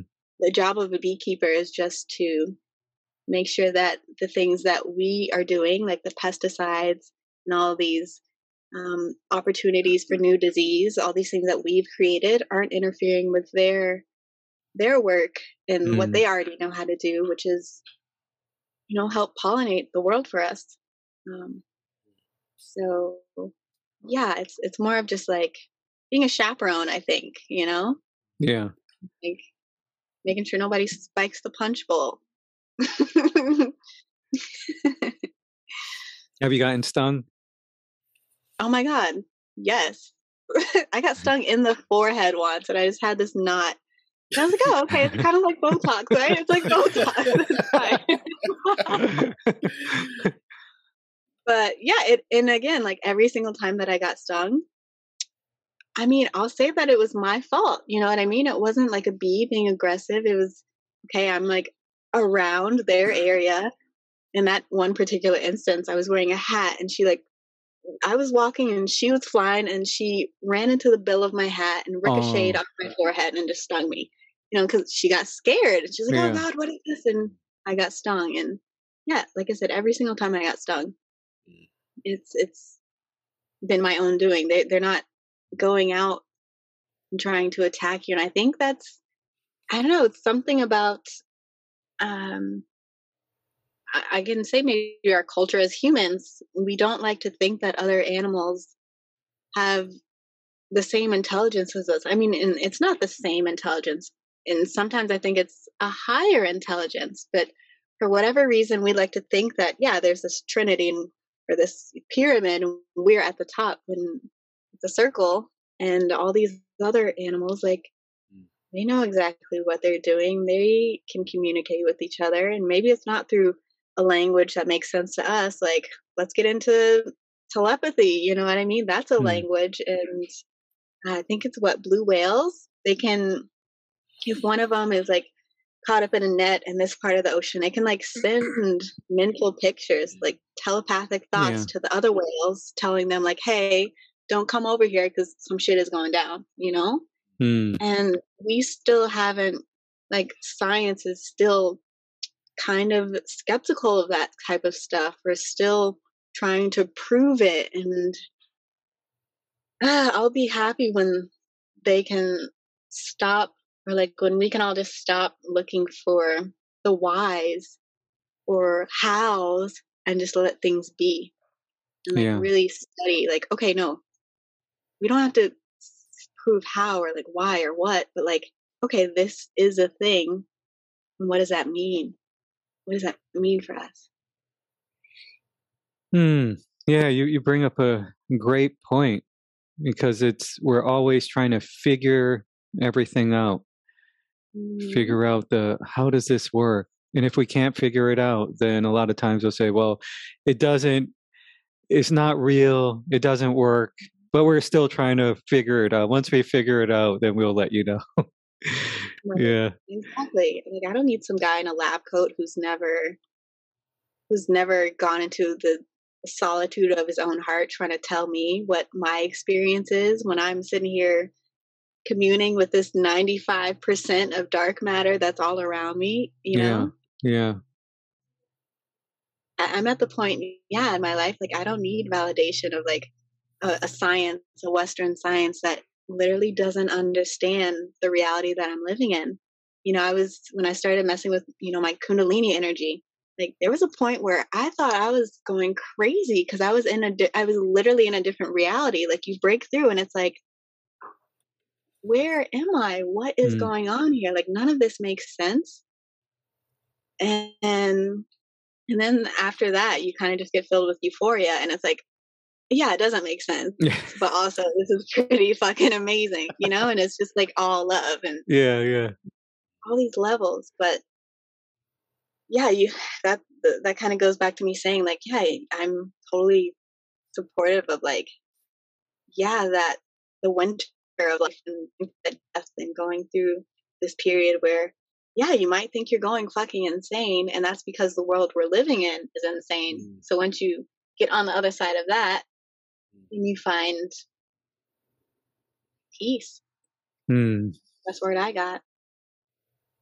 Yeah. You're, you're, what I got from what you said is, is sort of having a, a direct experience, um, with life, you know, and, and, um, I mean, you've once told me I, I would, I shared something and you said, you just sound like you're repeating something you heard or that you read in a book. Yeah, and, I, and I thought at first I was at first I was like no, and, and then you know I had a, a tiny bit enough humility to kind of question myself and thought, yeah, you know, so I I, I realized I wasn't having a direct experience with what was going on, and and it was just this story that was you know that I'd been running this program over and over and over. And so just having that experience with it with what i thought was bad or what i thought i needed to get away from this this pain this unknown this this thing which is me which which i didn't know what it was which was really a mystery and it was through that door that on the other side was love and then realizing once on the other side that love was all there is it it's nothing there's nothing else you know so Mhm. yeah so it's um i wonder if the scientists if they um it it should i would think it should be maybe not required but it, it could be beneficial if our scientists could find a way to to have to to go within to to touch on that you know and to and then do the work from from that place.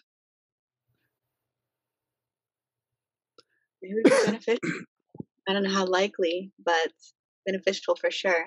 yeah There's actually, I don't want to say the name of the project because I don't want to like shout them out like that, but there's there's this group in Florida that's trying to basically create the new world that's going to happen after society collapses. You know what I mean? Or just Mhm. trying to set that up. And I was really interested initially. Um, because yeah, I want to like okay, we can all agree that you know the West is collapsing uh, right before our eyes. Like, what's next? How do we how do we start working towards that? Yeah. And so I was looking into this this project, and um, I looked at their board of directors. And it was all you know, like old white men. Not that old white man can't be enlightened, but for me, it's just this thought of like, oh, like you're it feels like going backwards in a really weird way. It's like oh we're gonna we're gonna create the future but it's gonna look like us. And and i wrote mm-hmm. to them and i was like so you're trying to make it so that okay the technology performs all of the jobs so humans then have time to enrich themselves and like you know live live lives that have meaning deeper meaning and you're talking about creating new languages to to represent a new consciousness. But like have you looked into some of the the dying indigenous languages that have like words like 50 different words for like rain or something like that? You know what i mean? Like where mm. are you where are you sourcing your your these these new blueprints from? Like where are you getting this? Because I don't trust it. You know what I mean? I don't yeah. trust people who are coming from a culture that knows nothing but uh, cere- cerebral feeling mm. and thinking and relating to the world.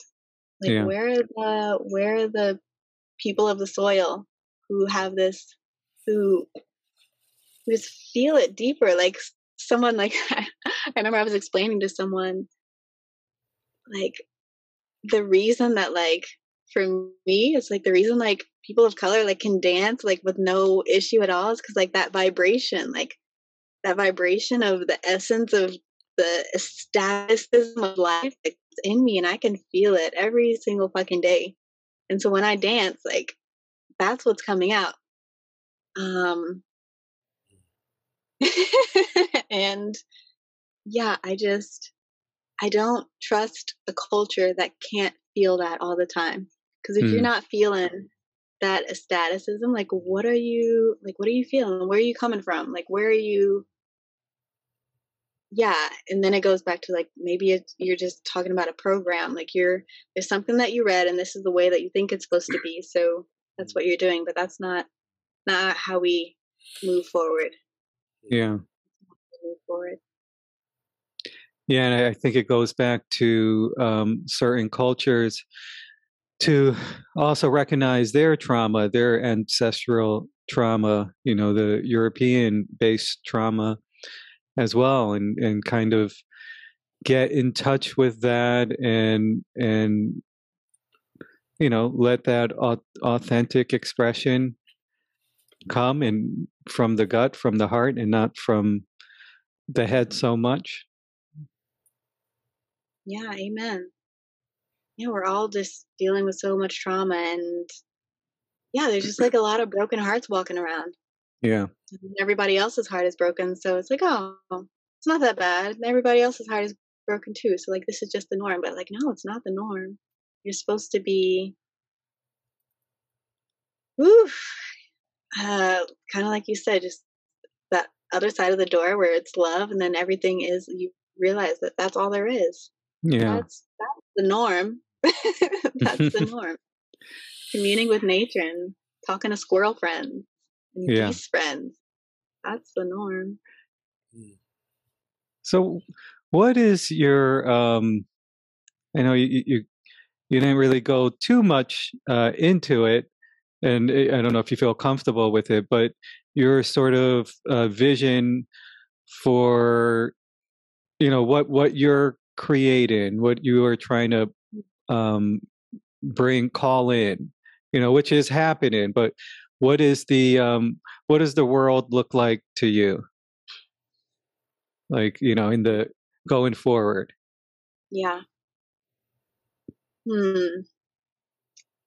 So i used to always resent when people would be like oh yeah you know the world is it's pretty wild it's pretty crazy out here but you know i'm just gonna like take care of myself and my family and I'm going to worry about. And like, there's still an aspect of that where it's like, no, you got to. We all got to do a little bit more.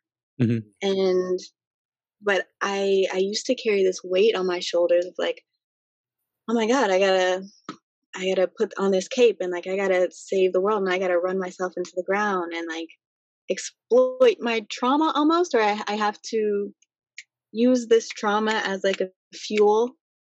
And at the end of the day, just like everything is burnt out, and I have to like fight for the soil. I have, you know, ancestors that have died for the soil and this flag, and like I need to be here and I need to like continue that mission of just helping people do whatever. Yeah. And I don't feel that so so much anymore. And it's kind of like a mix between the two now. It's like um I always like to quote a, a really great man once said, I'm starting with the man in the mirror, right? and it's like, okay, yeah, that's really good medicine.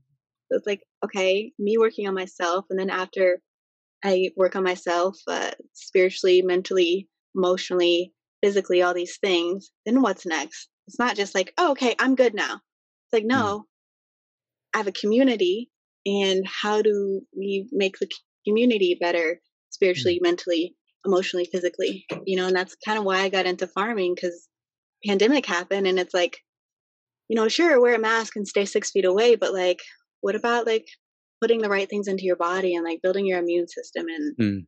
you know not eating poison not you know drinking water like nobody's drinking water everybody's brain is dehydrated in this country you know what i mean like you can't think right when you're not getting the right nutrients you can't think right when you know you have stagnant water in you it, it makes sense that nothing makes sense because yeah that's just the lives we're living so i mean for me like i I just want to be able to, again, be a lamp, be a light for anybody who who is interested in like taking that other path, getting off that paved road, Mm. and seeing like what else is there, and like a really big uh, something that I always try to like instill in people is like we vote with our dollars, you know. And so, yeah, we can all sit up here and complain, like, oh my God, he's a quadruple billionaire, whatever. But oh, I need this shipment in two days. So, like, I'm going to order. It's like, no, you're either. you're either against it or you're for it and there's no in between so it's like are you gonna are you gonna stand up for your values? Are we are we gonna can we do that? Can we all collectively agree to not line you know the pockets of people who are in charge and treating the world terribly? Like it's been put a lot on us like oh if we just recycle and if we just you know shop secondhand everything will be all right but it's it, we can i think collectively us normal people we can like let some of that off of our hearts and still do the work to like make things better in a community but like uh, we're not the ones who trash the world and like we are doing it by like encouraging like adopting these behaviors but it's really simple to just you know maybe don't you know like kind of like figure out what it is in you that feels like you need to buy all these things or care about like what's going on online or you know care about anything other than like being a better person or being of service or trying to make the world a better place. Hmm. you know if what you're doing doesn't contribute to seeing your your grandkids and your great grandkids live a good life then like what are you doing here? What are you doing? Go home. Just leave. Just go. Yeah. So i don't know. I don't know. I'm just trying to do what i can. Yeah. Yeah, those are some some tough questions to um to you know, I I to ask oneself, you know, what what is the reason you're you're doing this and then to to take some action you know to align with with your values. mm-hmm. Ah, I've been ordering not so many ask, though yeah I've been ordering so many Amazon packages. I just, I, and uh, and sometimes when I order them, I, I think of you because I know that you make it a point to like not only order from you know um different like businesses that that you feel um, are appropriate to order that kind of align with your value but also the container that the that the package is in and all of this stuff and i'm mm-hmm. i'm like oh man i have so much work to do and i think it begins with sort of making a decision to to look at things clearly like you said you know i can be hypocritical and say well uh, you know, Jeff Bezos is, you know, this, he has so much money. Look what he's doing to the environment. And I can, if I say that, how can I turn and order something? It just doesn't make any sense. Cognitive dissonance is a real thing. Yeah. Yeah. So I got to look at that one. maybe maybe next month. It's All in baby steps. It's all in baby steps. Yeah. You know, but you, you yeah. know, like another thing for me is like the plastic. Everybody, oh, plastic is ruining the world. And like, you know, you watch these documentaries and like it's all in the oceans and the animals are eating mm. and we're eating animals and it's crazy.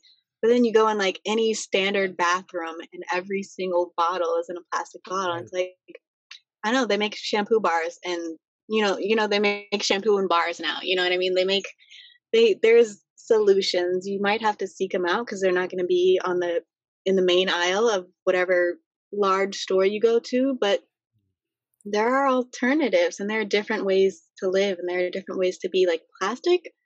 It's only been around since I don't know, it hasn't been that long. You know what mm-hmm. I mean? Mm-hmm. Like humans were living a pretty cool life before we had the stuff that just doesn't disintegrate. Yeah. And like what does it look like to like try to lessen that in your life? Try to lessen your footprint and like hmm. what does it look like to uh, spend the money that you were going to spend on X and like maybe donate it to a cause or donate your time or donate your energy. Like mm. when all those protests were going, like one guy who was in you know the White House, it's like I I felt like all that energy could have been used to do so much good.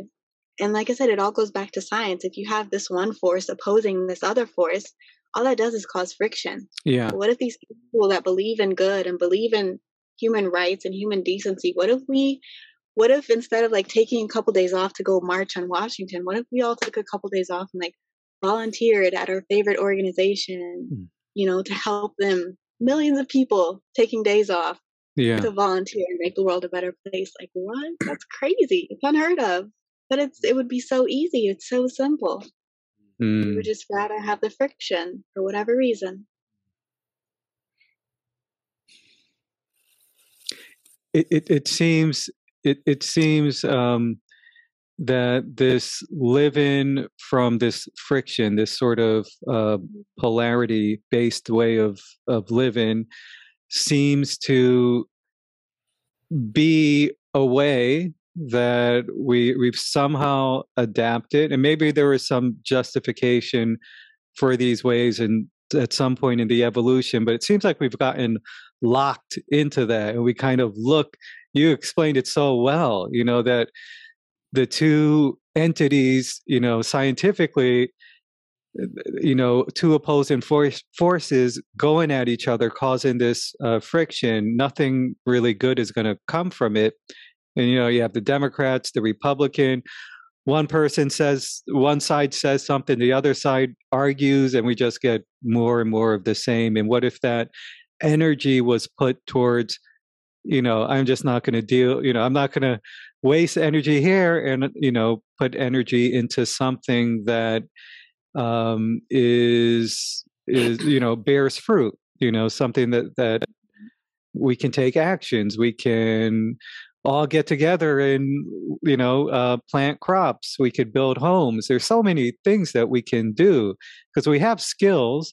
You know certain people have carpentry skills. We could get together teach each other. Like there shouldn't be people without homes. We could we could say hey you know like these people should have a place to live. Let's get together. Instead of all of us getting together and arguing with each other we can you know, little by little make things better. And it's funny to think, like, oh, I'm really upset about something. Let me go buy a marker and a poster so I can make sure somebody else knows. Like, no, don't go buy a poster and a marker. Go, Yeah. go Yeah, figure it out. Yeah. Plastic bake fruit. I marker. love how you that. Yeah. Wasting paper.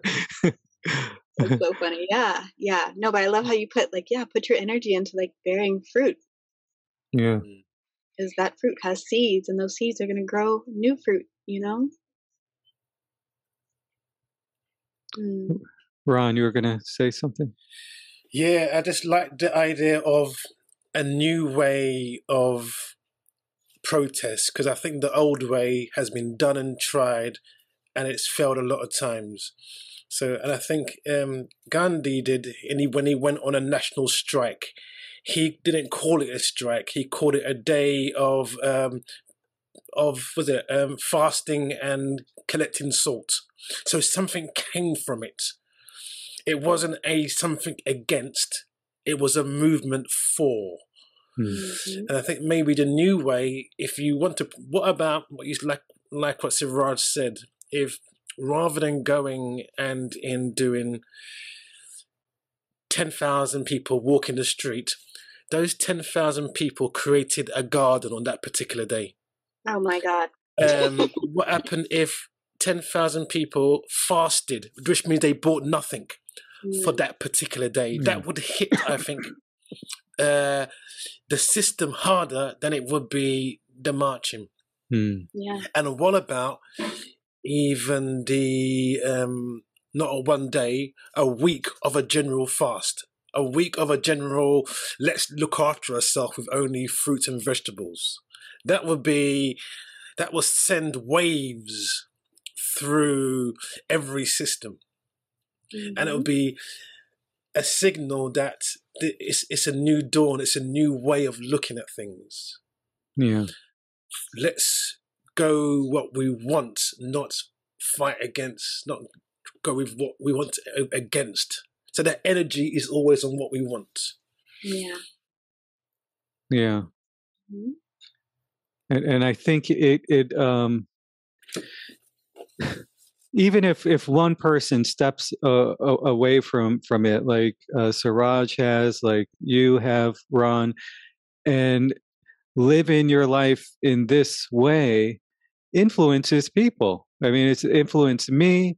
And, and the way that you know I'm still learning, but it's influenced in the way that I live, and hopefully, I'm able to um, you know influence someone else. So if we if we do it i mean it, it because it's really simple you know some of the things that you talk about is really practical really simple but they sound so profound like oh my how we like uh, plant something and then wait for it to grow and pick it and eat it? It seems like oh my gosh how what youtube video can i watch to figure out how to do that? And, you know and and i like all these reasons why it can't work well i have to have this as uh, we had a guest uh, uh Sila, who uh, you know i was telling him um, he's a, a rasta and uh you know he's all about growing his own food and doing things like that. So i said yeah you know we should um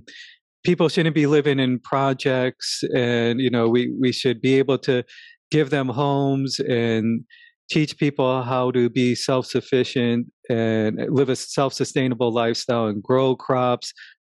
And what he said was no like you put in these sort of limits right there that you have to wait to get to this place to do it. And he would say you could get a little pot and just put it right now put it in your window plant a seed and so there's you can do it right now you can plant things right now you know Mm. it's the the little baby steps.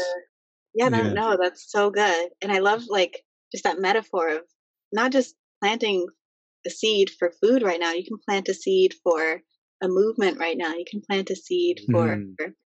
a whole system change right now. yeah But yeah, you don't have to wait. You can do it. Do it. Mm. And uh, that's really exciting because then we have what we're having right now in these discussions and communications. And in our daily life now, we can go on and talk radical consciousness as, as a daily conversation. Yeah. Let's talk entanglement uh, while we're at the supermarkets. You know, it just it, it's an mm-hmm. everyday conversation mm-hmm. because we know this is, I think, who we really are. Because when you speak to young children, especially, they talk they talk about traveling to different universes. Mm. They talk about doing flying and doing extraordinary things.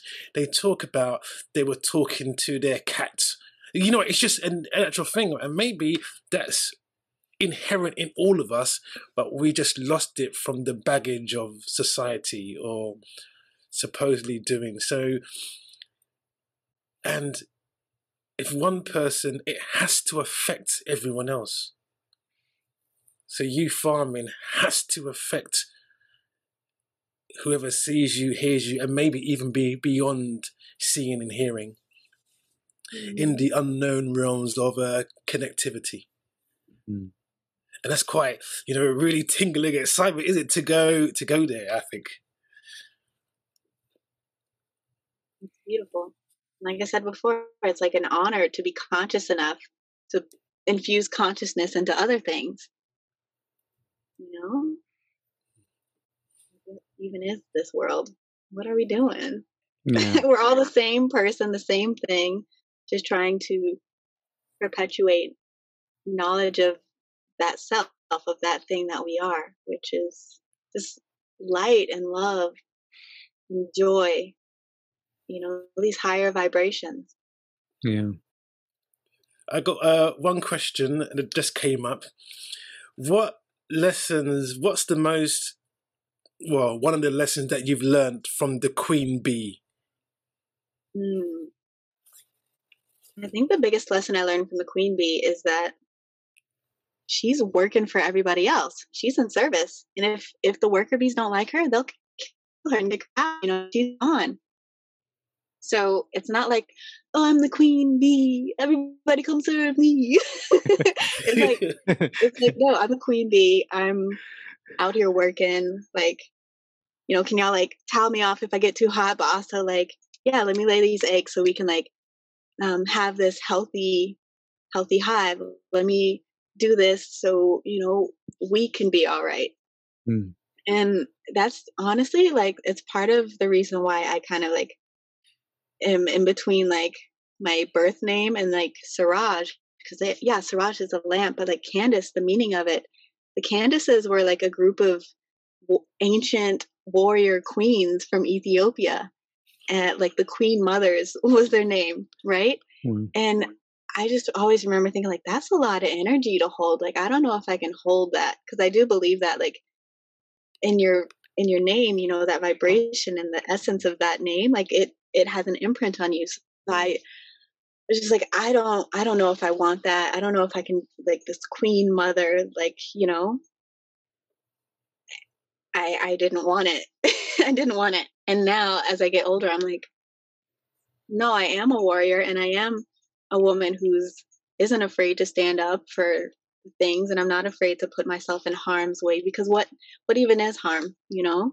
Mm. When I'm not afraid of dying, like you can't you can't kill my soul, you can't kill my energy, you can't kill my fire. Um so yeah, like how do I speak up for the people? How do I how do I speak up for the things who the, and I say things just because um, I'm I'm trying to get out of the habit of calling it living beings. Like I don't know, not recognizing they're living. So things wasn't even the word, but like I don't only mean people when I say how do I speak up for the things that don't have voices, the people, the folks, the living beings. How do I speak for the beings? Yeah, that's the word. The beings that don't have voices. So yeah, the trees, all the all the animals that are like living under the surface of the ocean that we're just like mm. throwing trash into. How do you speak up for those? Like, um, yeah, I, I want to use this warrior power that I've been granted with. Yeah, trying to figure out how still. Ah, this conversation's been so wonderful, and it's just really amazing that we're even having this conversation.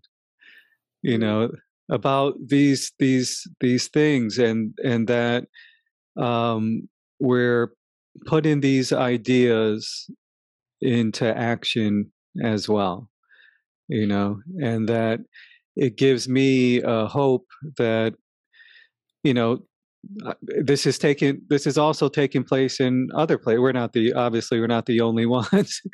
And so i think my hope is that this is spreading what do, what do you think?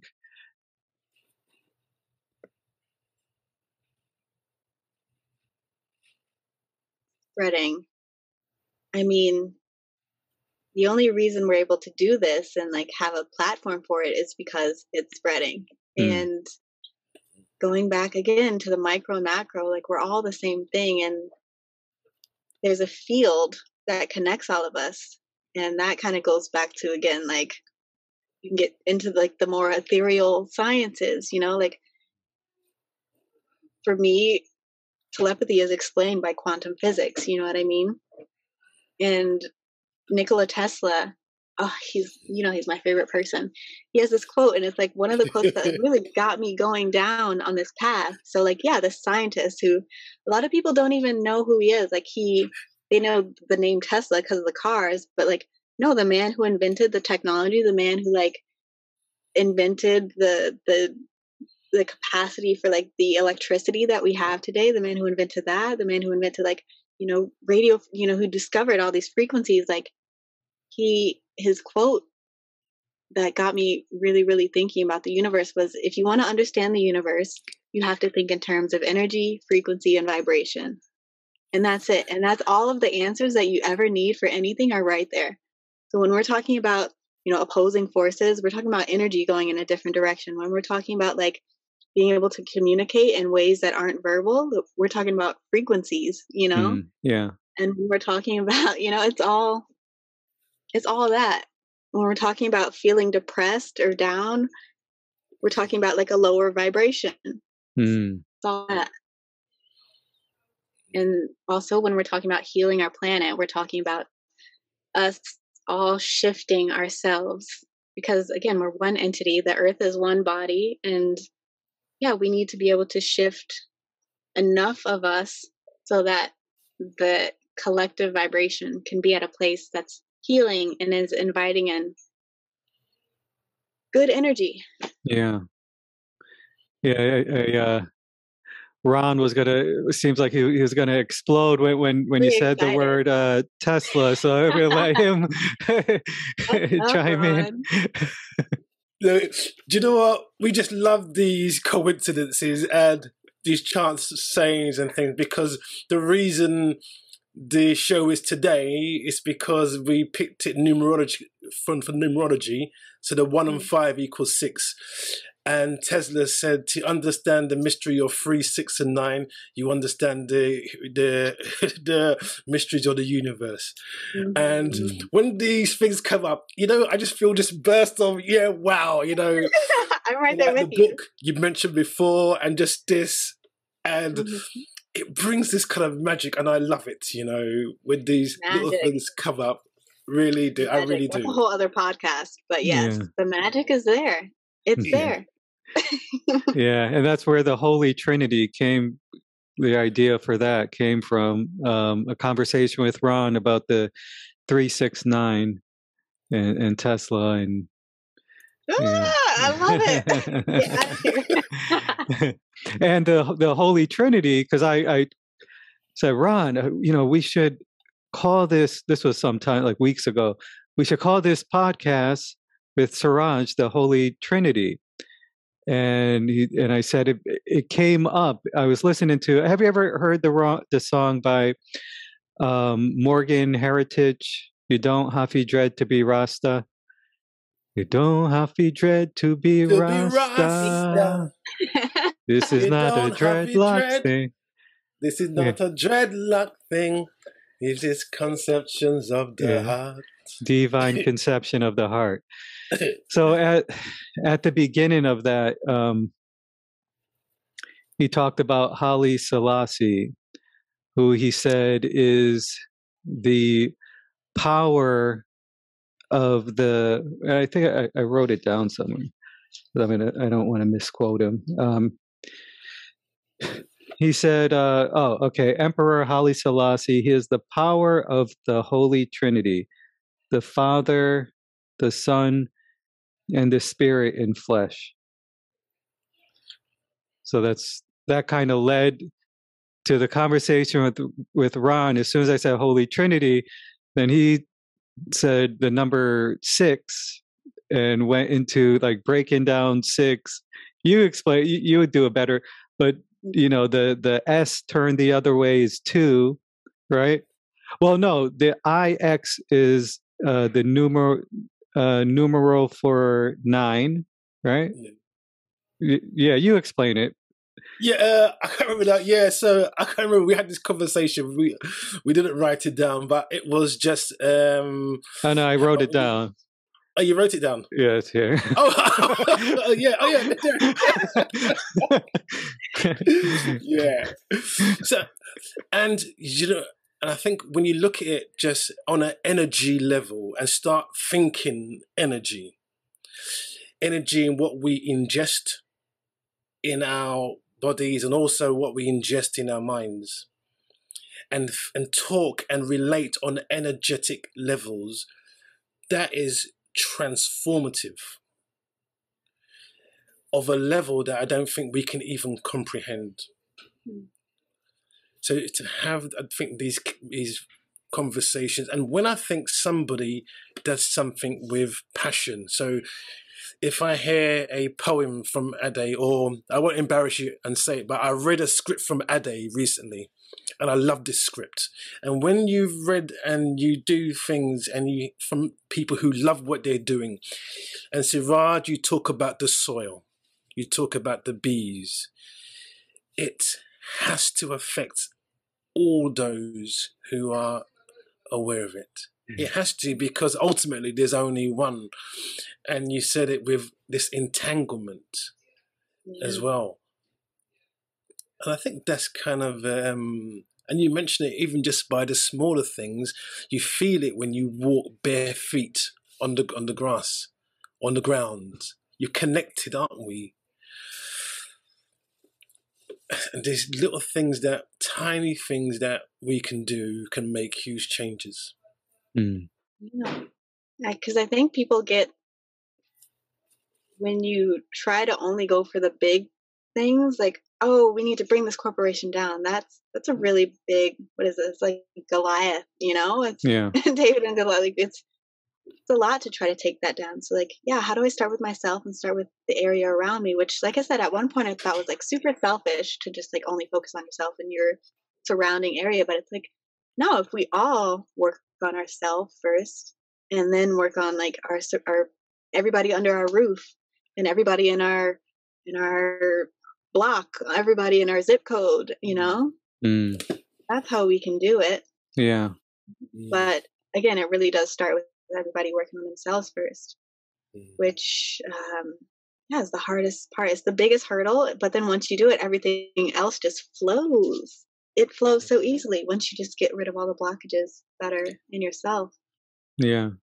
That's yeah, and I, th- and I think there's support out there, so we don't have to there's things that can assist us in this um, this inner work and even just holding space with for someone you know that's one of the things i'm really grateful for is just friends that would just hold space i could say whatever i don't have to sound articulate or you know i could be just share whatever is coming up doesn't have to be right or anything doesn't have to necessarily make sense and and just have it come up and then have one say someone say well you know have you looked at in this other way? You know maybe question this. Maybe you know let's go into it together and just i mean that's amazing that's one of the things i think we're lacking um, in our culture is there's so much debate so much